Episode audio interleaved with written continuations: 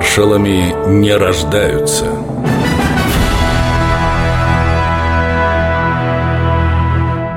Михаил Катуков Генерал Хитрость Так стали называть его немцы, когда в 41 году войска Катукова с помощью танковых засад остановили возле Москвы армию Гудериана. Хотя какая там хитрость? Безысходность. В начале войны моя дивизия находилась в стадии формирования – в ней была одна треть личного состава, а вместо 375 танков, положенных по штату, ни одного. Мы обманывали врага, расставляя повсюду бронетехнику, сделанную из фанеры. Но дрались люди отчаянно. Каждый наш танк, хоть и учебный, разбил от трех до девяти немецких. А потом... А потом сражались, как пехотинцы. Стреляли из винтовок, у кого они были, дрались лопатами, гаечными ключами.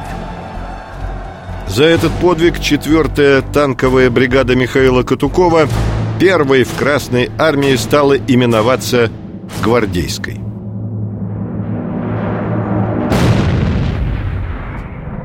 Во время войны его жена, гвардии старшина медицинской службы Екатерина Катукова, выносила с поля боя солдат, иногда под бомбежками, дважды была ранена.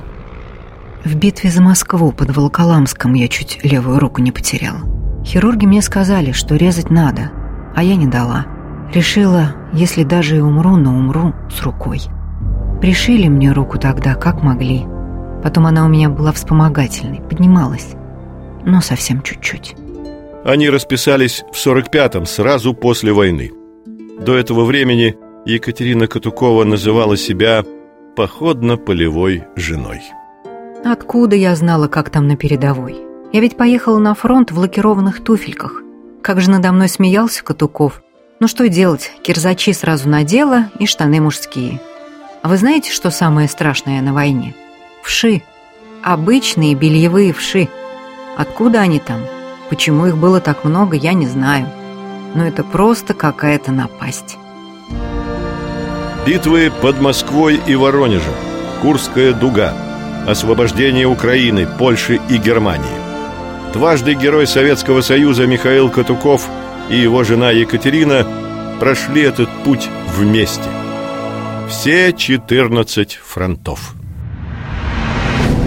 Михаил Катуков